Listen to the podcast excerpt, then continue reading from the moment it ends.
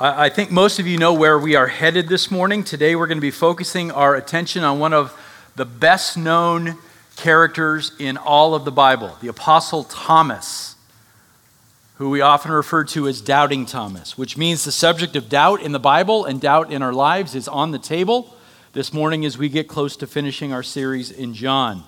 Now, before we dive into the biblical text, let me just lay out a few important principles, some ideas for you guys to meditate upon. First of all, the word doubt in English can be a bit tricky. The word doubt can be a bit tricky, primarily because it has a range of meaning, and when people use it, they may intend it in a way that's not necessarily received by the person who hears it. So let me give you some examples of this. First of all, doubt can simply mean to be uncertain about something or to view something as worthy of questioning. And in that case, we all experience doubt, don't we?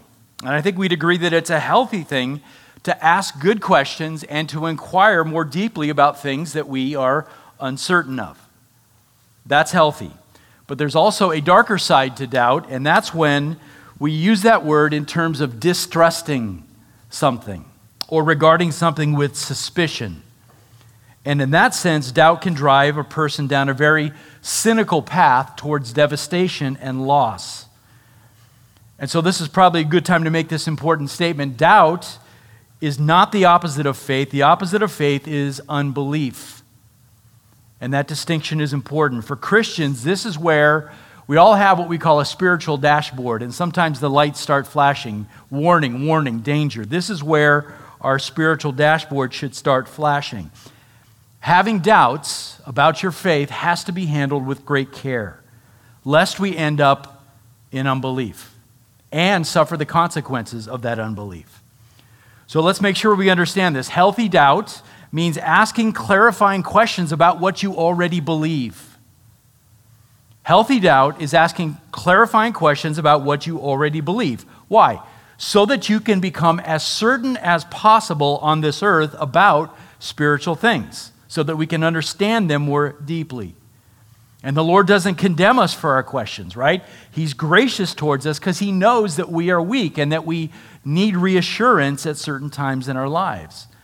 And for our part, we ought to make it a goal to work through our questions and to work through our doubts as much as possible, again, on our, in our days on the earth, so that we grow stronger in our faith over lifetimes. When you look back at the trajectory of your faith, you should see less and less doubts over time. It's something that you should be growing in. It's interesting to note that you'll find quite a few biblical characters who struggled with doubt. If that helps you in any way, Abraham and Sarah did struggle with doubt, didn't they? But more, Job and Moses and Gideon and Habakkuk and Zechariah, even John the Baptist, while he was in prison, struggled with doubt. So if you are one of those people that says, Man, I, I struggle with this, you're in pretty good company. Let's just make sure it's healthy doubt and not unhealthy doubt. Because unbelief is a step beyond doubting. Unbelief is a determined refusal to believe what God has made clear. Unbelief is a determined refusal to believe what God has made clear. When we choose to disbelieve things that God has revealed about Himself, about our world, about our own sinful nature.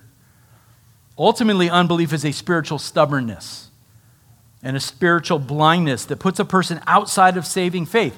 Unbelief puts a person outside the kingdom of God. And as I said, if, if doubt isn't handled carefully, and I've seen this far too many times in my years in ministry, and it's always heartbreaking. When doubts are not handled carefully, it can lead to deconstruction, it can lead to unbelief. And that condition is believe it or not, described in the Bible in Hebrews chapter 6. Some of you know this passage. It's, one of the, it's probably the most serious warning passage in the entire New Testament. Hebrews 6 speaks of those who were once enlightened, who tasted the heavenly gift, who shared in the Holy Spirit, who tasted God's good word and the powers of the coming age, and then fell away. That's what that passage is designed to do, is to shake us up a bit and to warn us. Some of you are familiar with the name Charles Templeton. I know I've talked about him before here from the pulpit. Back in the 1950s, he was an evangelist. He worked with Billy Graham. This was a man who packed out stadiums Tens of thousands of people came to hear him preach. He was a very influential figure in the Toronto area in terms of being a pastor and a leader in the Youth for Christ movement. By all standards, this was a man that was a spiritual rock. But deep down, he was struggling with doubt, and he didn't share with anybody. He kept it to himself, and around the age of 45, he began to waver in his beliefs. Abruptly, he resigned his pastoral ministry. He said he was going to go study at Princeton Theological Seminary. And in that day, and under the skepticism of that day, his already tenuous faith completely unraveled. He turned against the authority of the Bible. He rejected the Genesis creation account and instead embraced Darwinian evolution. He rejected any notion of judgment in hell, and soon, predictably, he abandoned Christianity altogether. And he threw himself into media, and he threw himself into liberal politics. And not surprisingly, he divorced his wife, and then he remarried and divorced a second wife. And finally, in 1996, he wrote down his story in a book titled, Tragically, Farewell to God where he explained his reasons for walking away. Walking away. And scholars were, were, were shocked to see that from an apologetic standpoint, his book was nothing new, nothing particularly impressive. It was just regurgitated objections that had been asked and answered for centuries. It was, in the end, a book written by one apostate to other apostates, designed to commiserate with them and to help, help them justify the fact that they had come to a place of unbelief. And by the way, we see this a lot in our world today. You have folks who are deconstructing, and then the first thing they do is they run to social media or they run to write a book. Why? So that they can commiserate with others who feel the same way, to make them feel more justified in the fact that they've walked away from their faith. And if they can drag some to hell with them, they certainly will. What's interesting about Charles Templeton's story is that Lee Strobel had a chance to interview him right before he passed away. And they sat down and they talked about his book, and Lee Strobel asked him some questions about, about the reasons for walking away. And when the subject came up about Jesus, Strobel said that Templeton's body language completely changed. Here's what he said Jesus was the greatest human being who has ever lived, a moral genius. His ethical sense was unique. He was the wisest person that I've ever encountered in my life or in my reading. Strobel said to him, Sounds like you really cared about him. And Templeton responded, I adored him. Everything I've ever learned that is good, I learned from Jesus. And then he paused, and tears started to well up in his eyes, and he said, I miss him. And with that, he turned away and broke down crying, and he waved off Strobel like, That's the end of that line of questioning. I don't want to talk about it anymore. And Charles Templeton passed from this life on June 7th, 2001, at the age of 85, and he faced judgment before the Son of God. The, the person who he admired so much as a man, but refused to believe as the Son of God. So when I step back and I look at the types of doubts that are out there, there's three general categories. Let me share them with you. First of all, there are intellectual doubts. These are questions that challenge our limited, finite minds. And let's admit they are limited and finite. They challenge us because we try to process and believe and to try to get to this place of certainty where we feel okay about these things. So we're talking about things like the, you know, the big miracles in the Bible, or the fact that Jesus is born of a virgin, or the fact that Jesus is one person with two natures, divine and human. These are difficult things, intellectual doubts.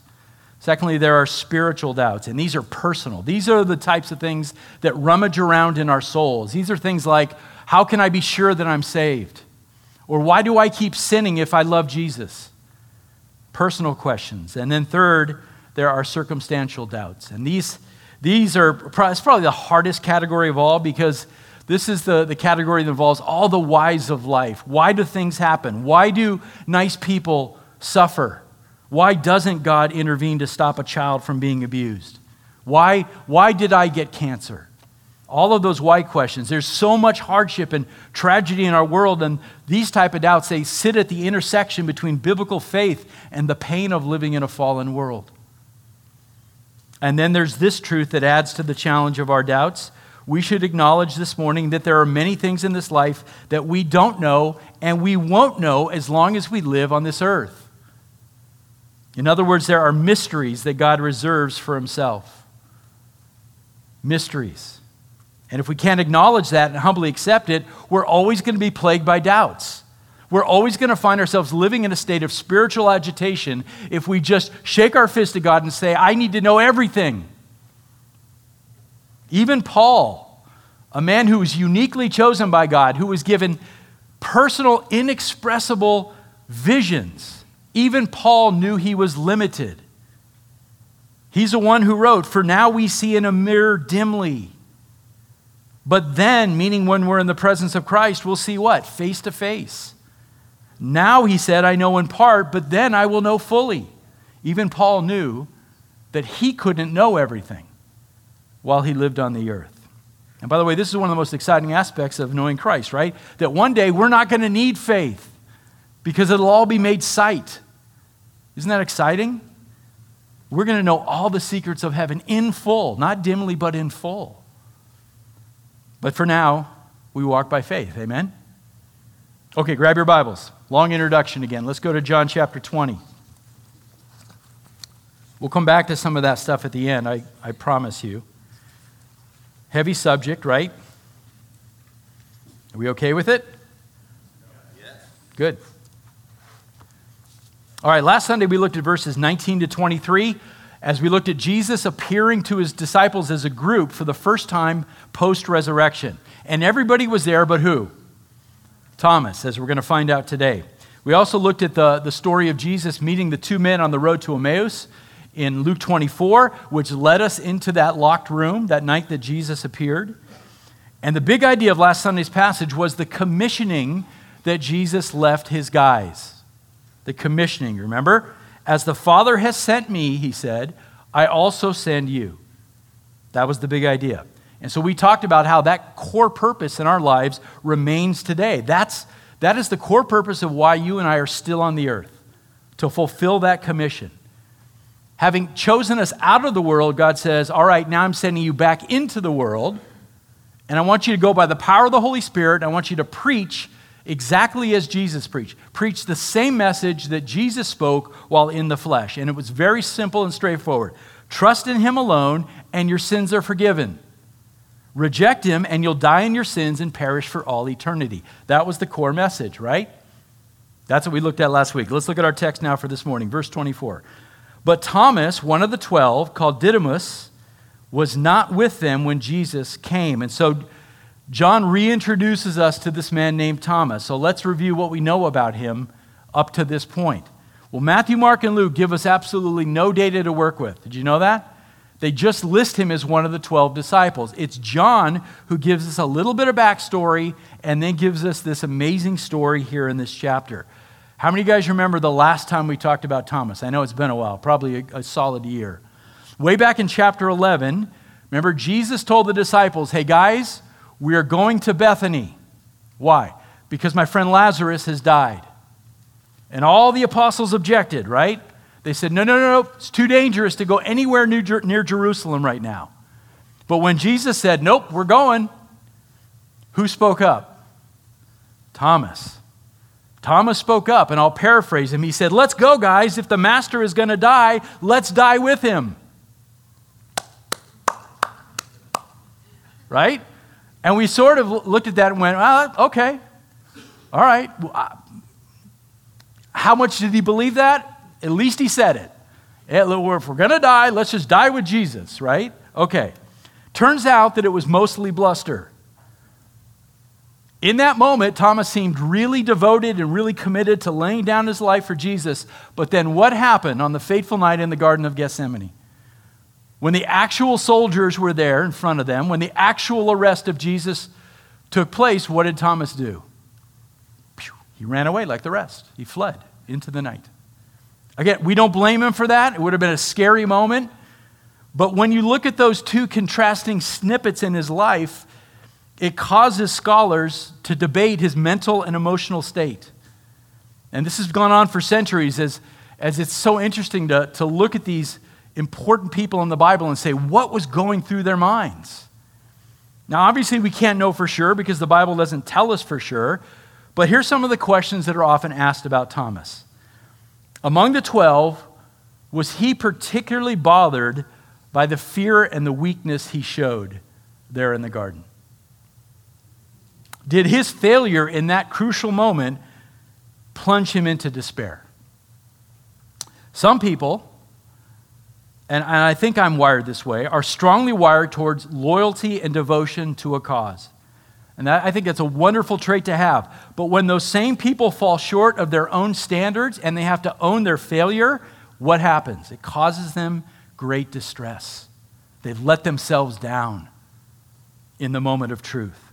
So, is that why Thomas wasn't with his fellow disciples eight days earlier in that room?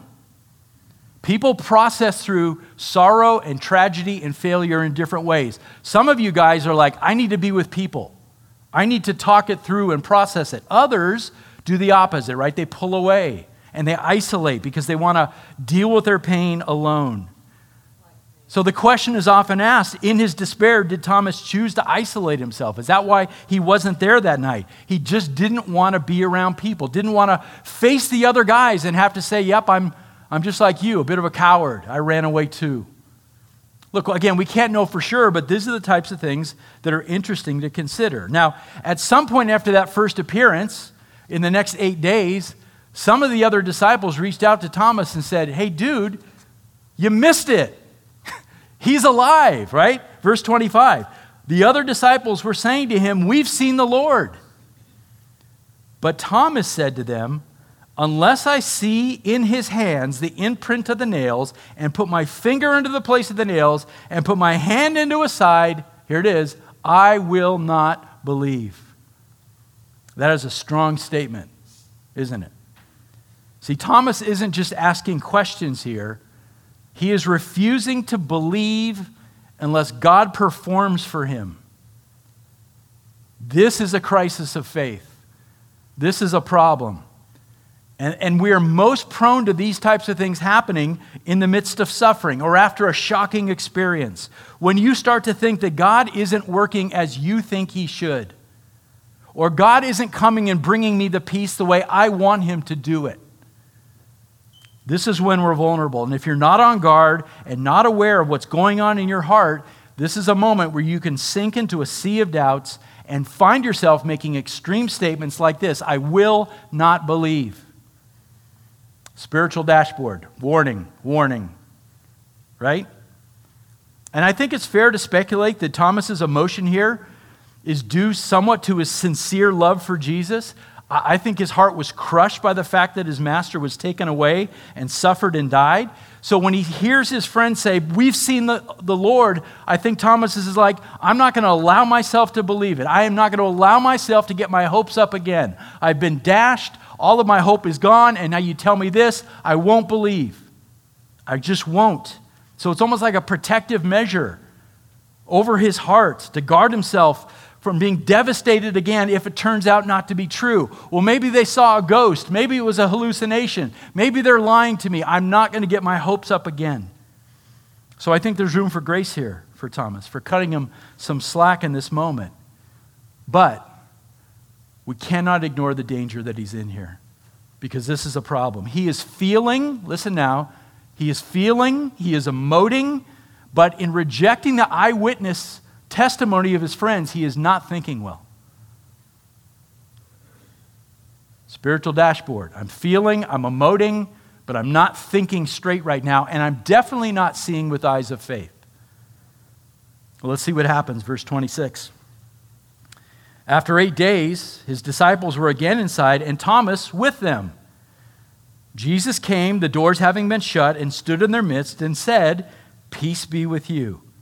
And then he said to Thomas, Reach here with your finger and see my hands, and reach here your hand and put it in my side. Wow. Eight days go by. Notice the disciples are still huddled together in a locked room. They're still fearful, right? The only difference in this, this part of the story versus last week is that Thomas is present. And by the way, good on him, right? Good on him for being with people, for, for joining with his brothers who can carry, if he's got this burden of, of guilt and failure, they can carry that with him. And this is a, such a good lesson for all of us. When we are struggling with our faith, the worst thing you can do is to isolate. It's the worst thing you can do. or run to the world for comfort. Those are the two dangers. I'm struggling with my faith, I'm doubting things, I'm going to isolate or run to the world for comfort. That's the time when you're struggling to double down on your commitment to be in fellowship, to be with people who love you, to be with people who will care for you. Amen? Please know that. So, verse 26, Jesus again miraculously and suddenly appears in their midst. And we talked last week about how he's able to pass through walls, right?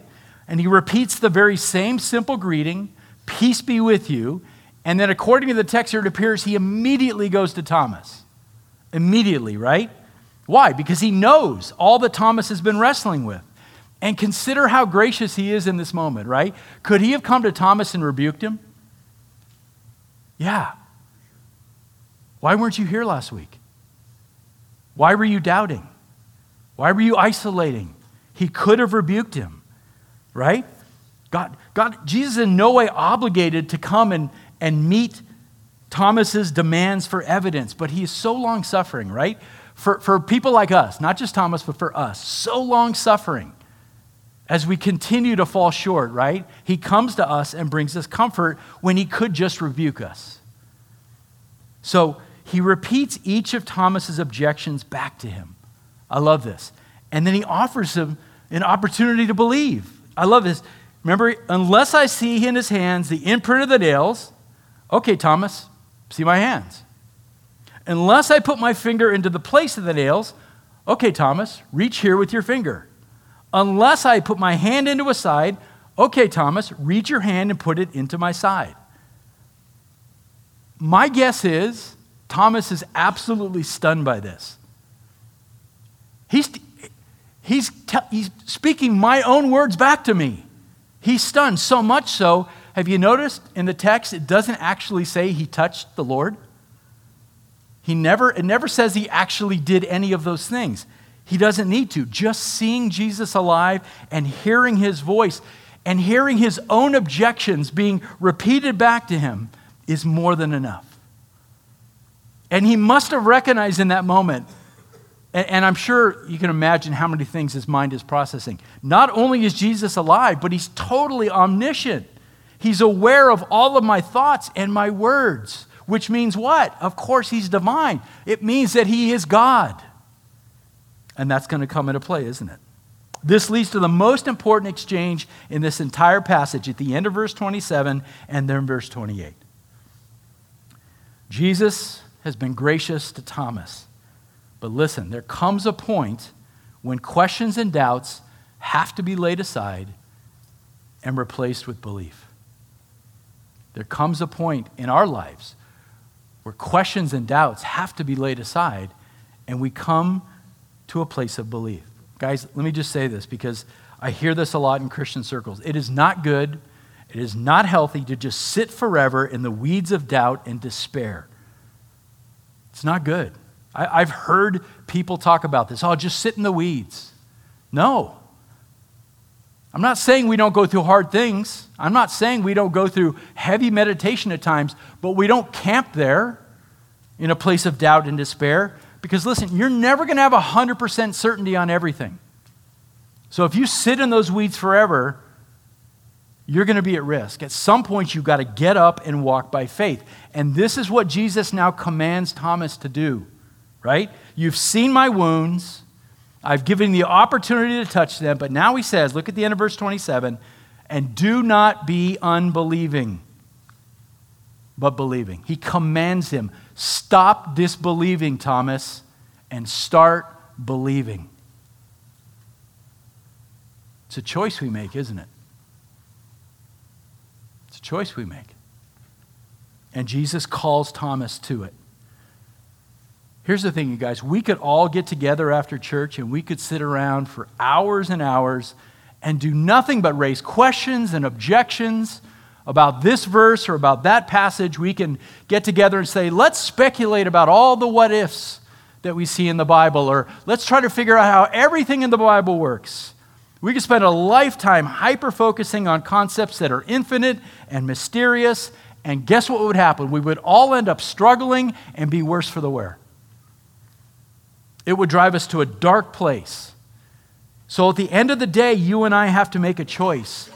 We have to choose to trust the evidence that God has given to us, to, to trust the eyewitness accounts that we have, to trust what God has revealed about Himself in His Word, to trust that everything He says about us is true, to trust external evidence and internal evidence, and at the end of the day, choose to believe. Choose to believe. And in verse 28, Thomas does. He responds so beautifully to Jesus' command. Look what it says. Thomas answered him and said to him, My Lord and my God. What a moment. To be a fly on the wall in that moment, right? So, if we really want to get Thomas right, maybe we need to stop calling him the doubter, start calling him the declarer. Because, in terms of Christological declarations, this is about as high and glorious as it comes in the entire New Testament. But try to imagine the roller coaster of emotions that Thomas has been on. Think about this for a second. First, fleeing your master in the dead of night, watching him get dragged away, scourged and crucified, wanting in your heart to die with him, but I'm unable to really face that level of horror. Beating yourself up, then, maybe I'm disloyal, I'm a coward, isolating from my friends in a state of depression, not knowing what to do next. Then being told by your friends, people you've trusted in the past, that he's actually alive. But how can that be? How can that be? It's too good to be true. I won't believe it. I'm not getting my heart broken again. But it's true, Thomas. We actually saw him. No, I won't believe it. I won't believe it. I refuse to hope like that again. Roller coaster of emotions. And with all those emotions running through him, suddenly, bam, he's there. I mean, can you imagine? They're sitting around talking, all of a sudden, boom, he's there. Uh, he's alive. And he's standing right in front of you, and he's looking in your eyes, and he's mentioning your name, and he's addressing your doubts, and suddenly you're keenly aware of, of all your sin and all your doubts, and why have I questioned him like this? All of this is happening, and Thomas just explodes in a combination of wonder and repentance and faith. And he says, My Lord and my God.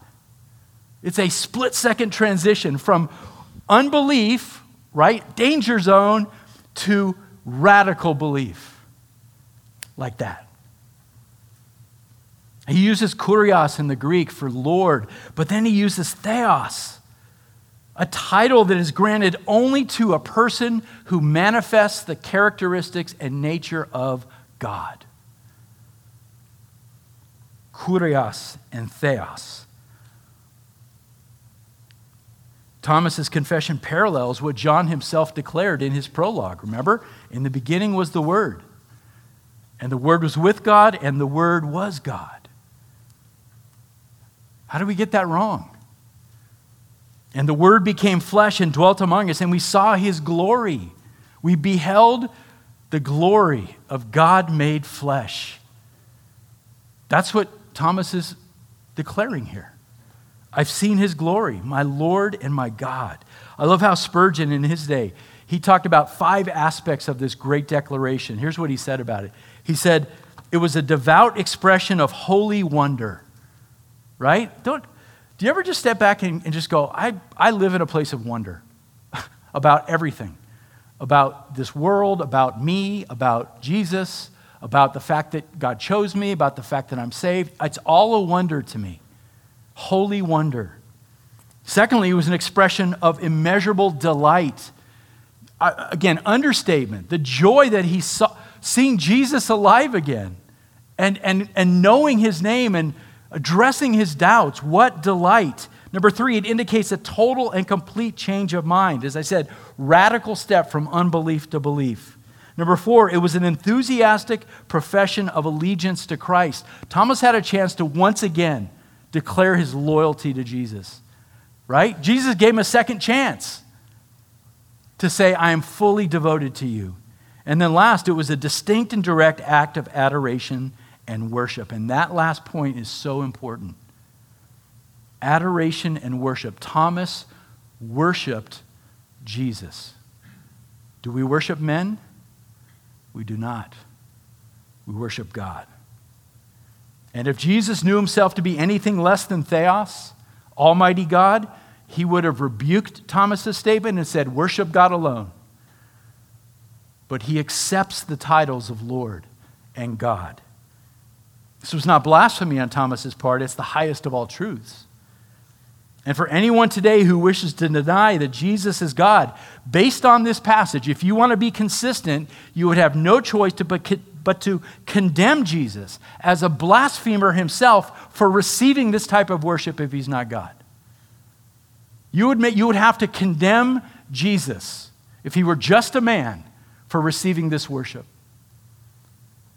The choice here is stark and binary. If Jesus is anything less than God, it would be a horrible sin to worship him. And if he truly is God, it would be a horrible sin not to worship him. So choose wisely. And so we say to Thomas, Well done. Maybe we shouldn't call you a doubter anymore. Here's an awesome truth when a person is resolved to finding the path through those weeds of doubt to get to the path of a stronger faith, that person often becomes one of the strongest believers in the church. When they go down that path and get through it, on the other side, they become some of the strongest believers in the church. Why? Because they fought the battle against doubt righteously. And they've responded to the Spirit's teaching. And once those doubts finally get laid aside and they choose to believe, they find themselves building on a bedrock of unshakable faith. That is a great truth. Now, the flow of these last three verses is so beautiful, but they're all born out of that confession that Thomas just made. And look, it starts with a beatitude in verse 29. Wait, a beatitude? Yeah, it's right here, verse 29. Jesus said to him, Because you have seen me, have you believed, Thomas? Here it comes. Blessed are they who did not see and yet believed. That's a beatitude. Happy, content, joyful and filled with peace are those who will never see me in the flesh, yet believe that I am Lord and God. Blessed are you. This is what Peter would write later in his first epistle, right? Peter had the privilege of seeing the risen Christ, but he knew at the time he was writing his epistles that those folks would never see Jesus in the flesh. So this is what he said He said, Though you've not seen him, you love him. Praise God, right? Though not seeing him now, you believe in him, and you rejoice with inexpressible and glorious joy because you are receiving the goal of your faith, the salvation of your souls. You rejoice, you believe, you love, even though you can't see. That's faith, that's a choice. Jesus' blessing here in verse 29, listen now, is for people that have a satisfied faith a satisfied faith. They're satisfied in what God has revealed, they're satisfied in the sufficiency of Scripture, satisfied in the clarity of Scripture, satisfied by the Spirit's presence within, teaching and guiding, satisfied in the work that God is doing in, in each of us, in His people, and through His church. Just satisfied. And we're not out there needing more to believe because God has satisfied us with his sufficiency. And listen, questions about God and about the Bible and about ourselves and about the world, they're always going to be with you. They're always going to be with you. I can tell you honestly, I've been walking with Jesus for almost 40 years now. I still have questions. There's still really hard things out there. I, I wrestle every day with the problem of evil in this world, all the suffering, all the tragedy. I struggle with understanding God as He's revealed Himself to us as a, you know, a trinity, as, as, as a man who ha- can have two natures in one person. I, I struggle with it. I struggle with the issue of eternal punishment for sin. I struggle with the sovereignty of God in all things, especially in election. Why, why choose me and not other people? All of these things, right? Those questions will remain until we see face to face. But I can look to God's word for comfort in those areas and I can believe. Absolutely. I can release those doubts and walk by faith. Absolutely. And a lot of this is built on this very subject we're looking at now. That is the bedrock of the resurrection. It means everything. If this is God's word, and if Jesus is truly risen from the dead, as so many people have witnessed, and if he's worshiped as Lord and God, then his claims and his promises are true, and all of my doubts become of second importance. That's part of the choice to say, I'm going to put those things above my little issues and trust him. Now, does that mean I'll stop? I, I could just stop studying now and, and, and just you know, live an empty headed life where I don't deal with my questions. No, I'm going to keep studying to the day He calls me home so that I can keep growing more. And, as certain as I can be, I'm going to keep growing. But in the meantime, I will trust Him because my faith rests on a sure foundation. Now, I hate to do this here. We're going to skip over verses 30 and 31. This is, Jesus, this is John's purpose statement for the entire book, right? We've talked about it multiple times in this series over three years. Trust me, on our last Sunday in John, we're going to come back to this. And we'll look at exactly how John has fulfilled his purpose in writing this gospel. So, patience is a fruit of the Spirit, right? So you can wait. Okay, for today, I just need to wrap up and, and come back to some final thoughts on this subject of doubt. And let me start by repeating what I said earlier. Friends, having doubts about your faith is not a sin. Having doubts is not a sin. But how you handle those doubts means everything. If handled poorly, it can lead to unbelief and apostasy. Done correctly, it can lead to great spiritual growth and maturity. And it's so important to know that. So I'm going to give you a couple of warnings from the spiritual dashboard to see where doubt often comes from. First of all, Unbelief can come upon us when we fail to grow up and mature in the faith. When we start coasting and we stop growing and we stop maturing and we stop studying, yeah, unbelief can come upon us. Those doubts can creep in. This is something you read about in Hebrews 5. I read earlier that the severe warning passage in Hebrews 6. What comes before Hebrews 6? Hebrews 5, very good. You guys are sharp today. But li- you guys probably know this passage, but listen, it says, Although by this time you ought to be teachers, you need someone to teach you the basic principles of God's revelation again. You've been slacking, you've been apathetic, he, he, what he means. You need milk, not solid food. Now, everyone who lives on milk is inexperienced with the message about righteousness because he's an infant. But solid food is for the mature, for those whose senses have been what? Trained to distinguish between good and evil. Training takes work. Guys, a weak faith is a vulnerable faith. You have to know that. We cannot afford to be apathetic about deepening our understanding of what we believe, even the hard stuff. That, that, that phrase there in verse 14 is critical. The training of our senses. Why? So that we can discern the dangers, so we can discern what is good, so we can discern good and evil, so we can go to the right things and reject the wrong things. But it requires training. This requires us to be consistent readers and good listeners and solid studiers, committed to grow and mature in the faith. Trust me, the day of testing and temptation comes upon all of us. And in that day, that type of commitment to study and grow will serve you well. That's number one. Number two, unbelief can come upon us if we adopt an unrealistic attitude towards knowledge and certainty. An unrealistic attitude towards knowledge and certainty. I know people who have attempted to place a demand upon God to prove something to their satisfaction, or else they won't believe. I demand, God, that you prove to me in the way I want you to prove to me, to my satisfaction, or else I will reject you. As if the Almighty is somehow obligated to come down and meet each one of our own personal standards of evidence so that we can have 100% certainty. Uh uh-uh. uh. Uh-uh. Friends, if you're in a place where you have to know everything with absolute certainty, your faith is not going to make it. It's not. Because someday you're going to get rocked by something. You're going to get rocked by a question or probably a circumstance, some type of suffering you go through, or something, someone in your family, something that you see, and you will crumple. You will crumple. Faith is about walking forward as we trust in the promises of God, knowing that one day our faith is going to be vindicated and we'll see all things as they truly are. But in the meantime, we got to let go of what we, can, what we can let go and choose to believe and walk in spite of the fact that for now we see dimly. For now we can only know in part. Don't put that expectation on God. Third, unbelief can come upon us if we adopt a preoccupation with our doubts. This is where obsession can lead to our downfall. When we get so wrapped up in proving everything and becoming certain of all things.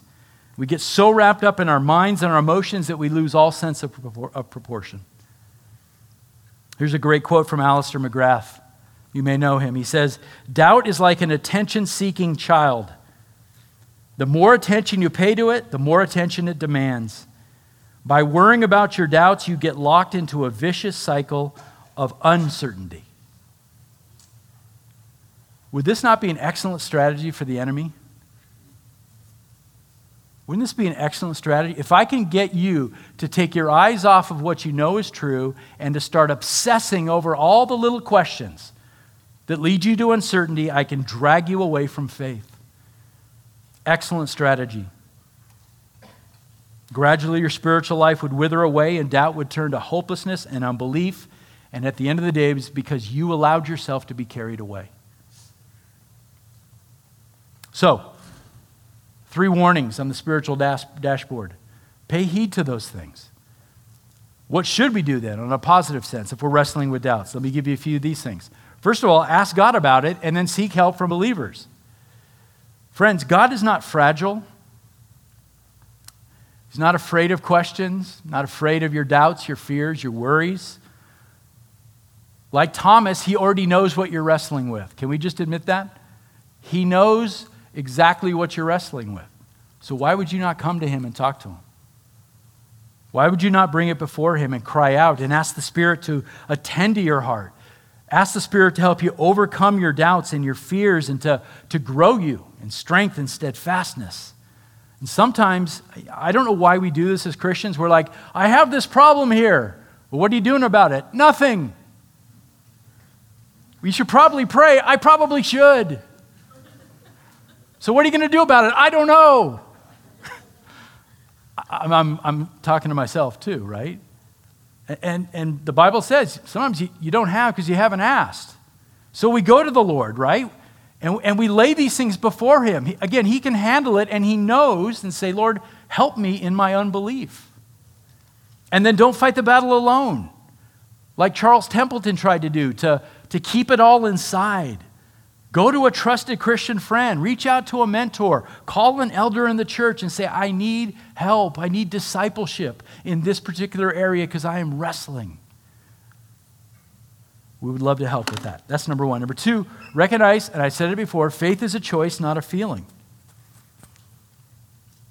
You're never going to have 100% certainty. So faith is a choice that you'll have to keep making. Keep making all the days of your life until the Lord calls you home. What is biblical faith according to Hebrews 11:1? We all know this verse, right?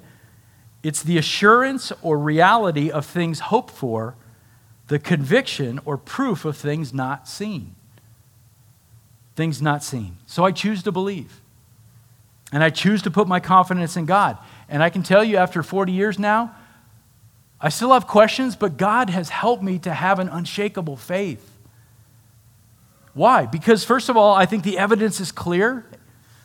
I don't think anything else that I've ever seen, read, or heard makes more sense about what this world lives in, or about, about what this world is, is going through and, and, and, and this world that we live in. But I agree with what Peter says in John 6. I, to me, this is one of the most profound statements, and we read right past it. Remember when, when people were leaving Jesus' ministry, which is amazing? They, they walked away from Jesus. And what did he say? He said to the 12, You don't want to go away too, do you? What did Peter say? Where else do we go? You have the words of eternal life. What choice do I have? Have you ever gotten to that point? You're like, I have questions, but hey, where else am I going to go? And so I'm all in on Jesus. I choose to be all in because I have nowhere else to go. That's number two. Number three, act on your faith, not on your doubts. This too is a choice, right? So many biblical characters did this. Noah. Are you serious, Lord? Build a boat here? If he'd acted on his doubts, he'd have been sipping iced tea and waiting for the flood. But Noah acted on his faith, right? Abraham, when he left Ur, Abraham, when he brought Isaac up to be sacrificed. What, what, if, what if he acted on his doubts and not his faith? Moses, when he, when he walked across the Red Sea, are, you kidding me with the, with the water? And, have you ever thought about that? How terrifying? Moses acted on faith. David, when he looked at Goliath and said, Are you kidding me? acted on his faith. God says, I can do this. What about Joshua when he marched around Jericho? Seriously? Blowing the horn? right? Daniel in the lion's den. They acted on their faith. Paul, you want me to travel all over the world to Gentile lands where I'm probably going to be killed and preach the gospel? Yeah. Act on your faith, not on your doubts. There's an old saying, and I found it to be true feed your doubts and your faith will starve. Feed your faith and your doubts will starve. Right? You're going to feed something, you're going to starve the other. Listen, the great heroes of the faith had doubts, trust me. But at the end of the day, they took a deep breath, they trusted the Lord, and they walked forward. If you do that, if you will keep walking forward, you'll go stronger. You'll go stronger. You'll feed your faith. Number four, doubt your doubts not your faith. When you're in the weeds or in the valley of darkness, I just said it, keep walking. Nothing good comes from camping out in the weeds of doubt. Keep moving. Every step forward that you take is doubting your doubts. Keep lifting your eyes. Keep refocusing on Christ. Be with his people, and you will find the Lord encouraging your heart. How many of you guys know the story of the father who brought his demon possessed son to Jesus in Mark 9? One of the most profound stories that I, I find in the New Testament. All of his life, his son has been possessed by this spirit. It does terrible things to him. This father is distraught. He has tried everything. And then he hears that Jesus, the miracle worker, is in Galilee. So he brings his boy and he, he finds Jesus and he shouts out. He says, Teacher, I brought you my son who's possessed with the Spirit. If you can do anything, take pity on us and help us. Do you remember what Jesus said? if you can. All things are possible to him who believes. Now, what would you think if you were the dad in that moment? Hold on. It's up to my belief? Is that what he just said? Do I have to believe that much? This father desperately wants to see his son delivered, but could you see the doubts creeping into his mind? Wait, I have to believe that much? Somewhere in the back of, my, back of his mind, he's probably rehearsing all the things that have not worked in the past. And he's like, well, what if this doesn't work? He's battling to believe in this moment. And then from his heart comes one of the most profound requests. Immediately, the boy's father cried out and said, What? I do believe, help my unbelief. What a, what a brilliant posture to live in. I do believe. But Lord, help me to believe more. I'm going to keep moving, but please, as I do that, strengthen me. Strengthen me to trust you even more. That's what we need to do. Last one, number five. Understand that there are some things you will never fully understand, so keep going back to what you know is true. There's a whole bunch of things you're not going to fully understand. You're not going to get certainty, but you can always go back to what you know is true. Paul is such a good example of this. The guy suffers so much, and at the end of his life, he makes so many great statements about, about what he's seen. In Romans 8, he says, I'm convinced that nothing in all the universe can separate us from the love of God in Jesus Christ. He's convinced of it, he says. Does Paul know everything? No. Is he 100% certain? No. But he's convinced of that. He's convinced of all things, even in the hardship and the suffering. I'm convinced that nothing can separate me from the love of Christ. Friend, is that enough for you? Is that enough for you? He says to Timothy, the very end of his life, He says, I suffer these things, but I'm not ashamed, for I know whom I have believed. I know who my trust is in. He says, I am convinced that he is able to guard what I've entrusted to him until that day. Paul still has questions, but he is convinced in what he knew was true. And he would come back to it over and over again. I know whom I believed in. That's enough for me. So ask yourself this question what, conviction, what convictions in your life are you sure are true? What do you know to be true? Whatever that is, focus on those things and seal those truths in your hearts. And that will carry you through in the time of doubts. Amen? Amen? So, as I close, make sure that you're always working. I don't say this enough. Make sure that you're always working to become a student of your own heart. Don't be like Charles Templeton and be surprised by your sudden doubts and unbelief. The degree to which you're surprised by those things is the degree to which you don't know your own heart. Either you don't know what's going on in the deep, or you're not talking about it, you're not processing it, you're not talking to the Lord about it, you're not talking to people about it. Do you know what's happening in your heart? Are, are doubts creeping in right now as you sit here this morning? Do you have those doubts creeping in? Intellectual doubts, spiritual doubts, circumstantial doubts. Is there an action step that you need to take? Do you need to talk to somebody about this? If so, will you reach out? We have a firm foundation in the Lord Jesus Christ, a sure foundation in His written word, and He is worthy of your trust. But you may need help with that. Will you promise me that you will reach out to somebody and say, I'm struggling? I'm battling to believe, but I need some help. Will you do that? Let's bow our heads.